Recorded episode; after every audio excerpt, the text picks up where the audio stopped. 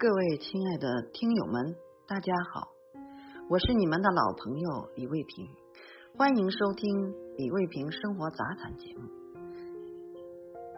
首先呢，在今天的节目前，我要感谢喜马拉雅平台，让像我这样的平凡人也可以在这里发出自己的声音。同时呢，希望更多的朋友来到这里和我们一起成长。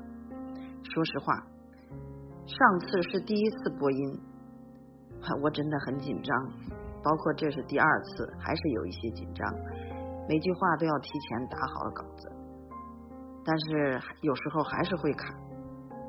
希望以后更熟练、更顺利吧。那么今天呢，我要给大家分享的是。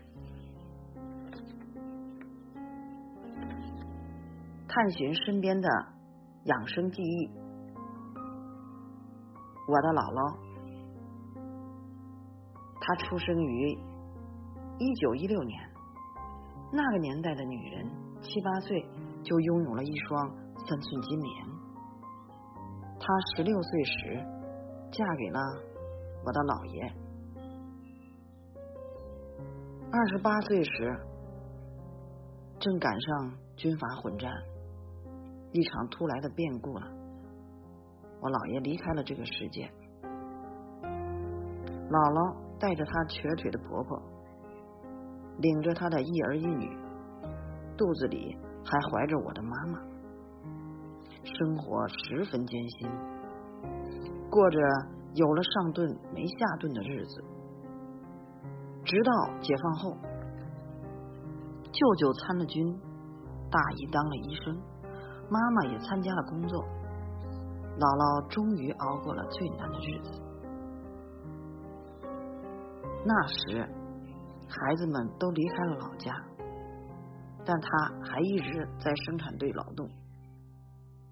七十多岁以后，才在大家的劝说下离开了老家，和两个女儿一起生活。这两个女儿家呢，轮流居住。一般都是半年轮一次，来到我们家呢，就和我住在一个屋里。姥姥刚来的时候，她的生活习惯让我很是诧异。首先，她吃饭从不上桌。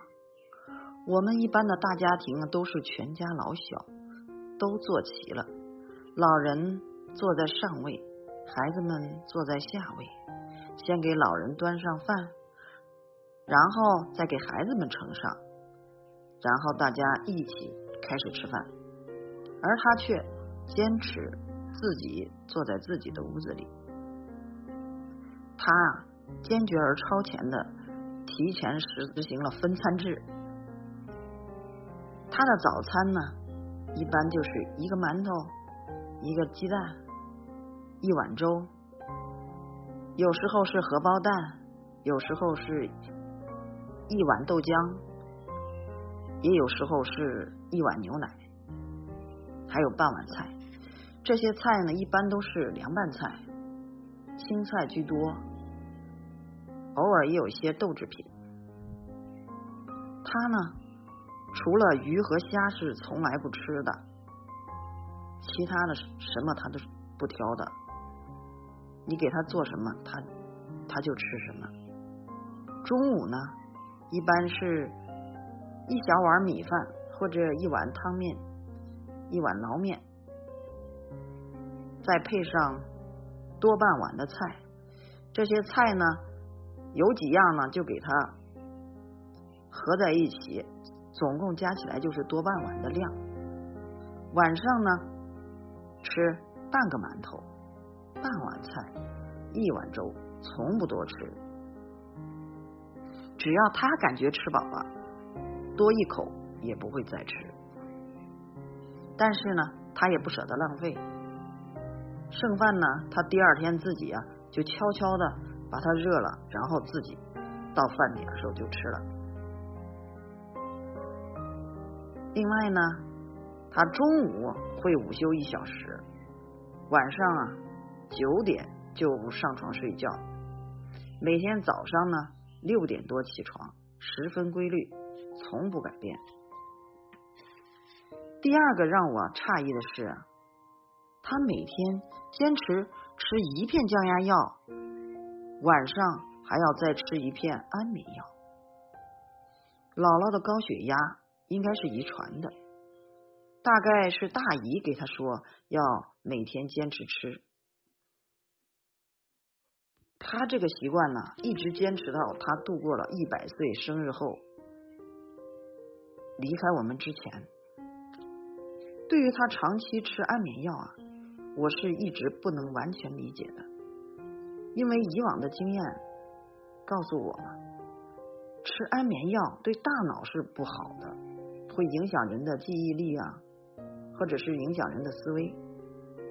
但是也许我姥姥是个个例，他似乎没有受到什么不良影响，头脑思维一直十分清晰。只是到了九十五岁之后，才会偶尔说一些重复说过的话，有时候也会忘记了东西放在什么地方。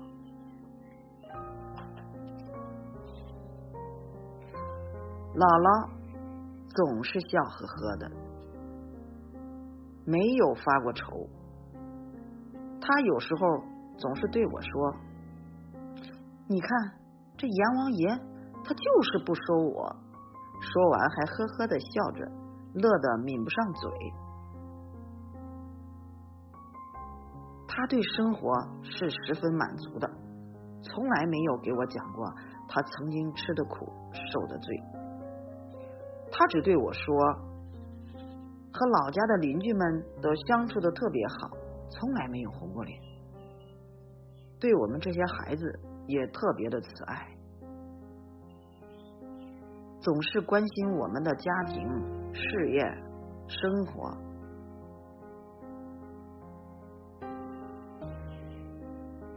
平时呢，还爱给我讲一些谚语。一到冬天，就会对我说：“一九二九伸不出手，三九四九严冰走，五九六九抬头看柳，七九河开，八九雁来，九九阳落地。”十九杏花开，吃了腊八饭就把年下盼。说完呢，还非常开心的乐呵起来。平时呢，还会对我说：“爹有娘有，不如怀身自有。夫妻二人有，还隔了一层手。”姥姥虽然没上过一天学，我觉得。他这就是在给我传授他的知识。姥姥虽然是三寸金莲，可她一点儿也不闲着，每天呢就争着扫地、拖地、抹桌子、收拾物物品，没事儿把家里的锅一个一个呀都洗刷的闪闪发亮。他呢？每次做这些事呢，都是静悄悄的，不想被别人发现。每天下午呢，早早就熬好一锅粥，等着我妈妈来做饭。他还坚持呢，自己给自己洗澡、做清洁，把自己收拾的干干净净、整整洁洁，自己的衣服呢，也是自己洗。说到这些的时候呢，我就觉着姥姥的这一生啊，之所以是不自觉的养生成功，跟自跟他的坚持是非常有关系的。首先，他呀坚持了良好的生活习惯；第二呢，有非常积极的生活态度，永远乐观。永远开朗。再一个就是保持良好的人际关系，跟每一个人呢都做好朋友。说到这里呢，今天的节目就差不多了。感谢您的一路陪伴，欢迎在留言区评论、点赞、转发。也可以和我聊一聊您最想了解的养生话题。